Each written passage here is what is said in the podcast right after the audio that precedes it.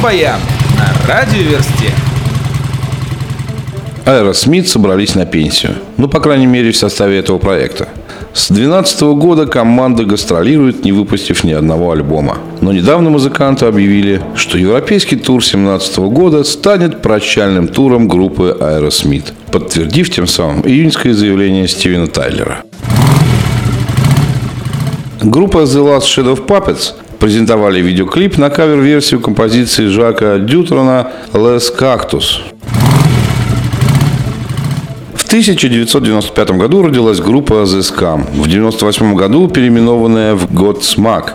2018 год станет для Godsmack юбилейным. К своему 20-летию музыканты хотят успеть выпустить не только полнометражный альбом, но и документальный фильм о группе.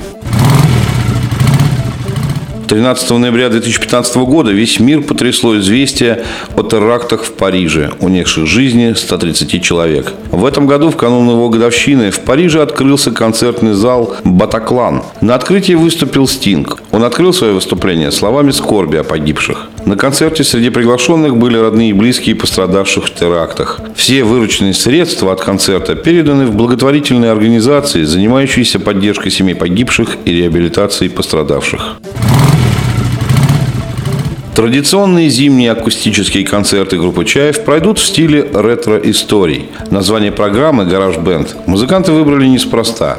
Оно полностью отражает формат будущих концертов.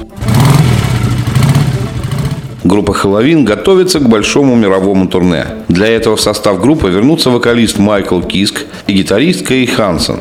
Турне пройдет в 2017-2018 годах. Расписание концертов в стадии планирования. 25 ноября запланирован выход альбома The Blaze группы Booming Point.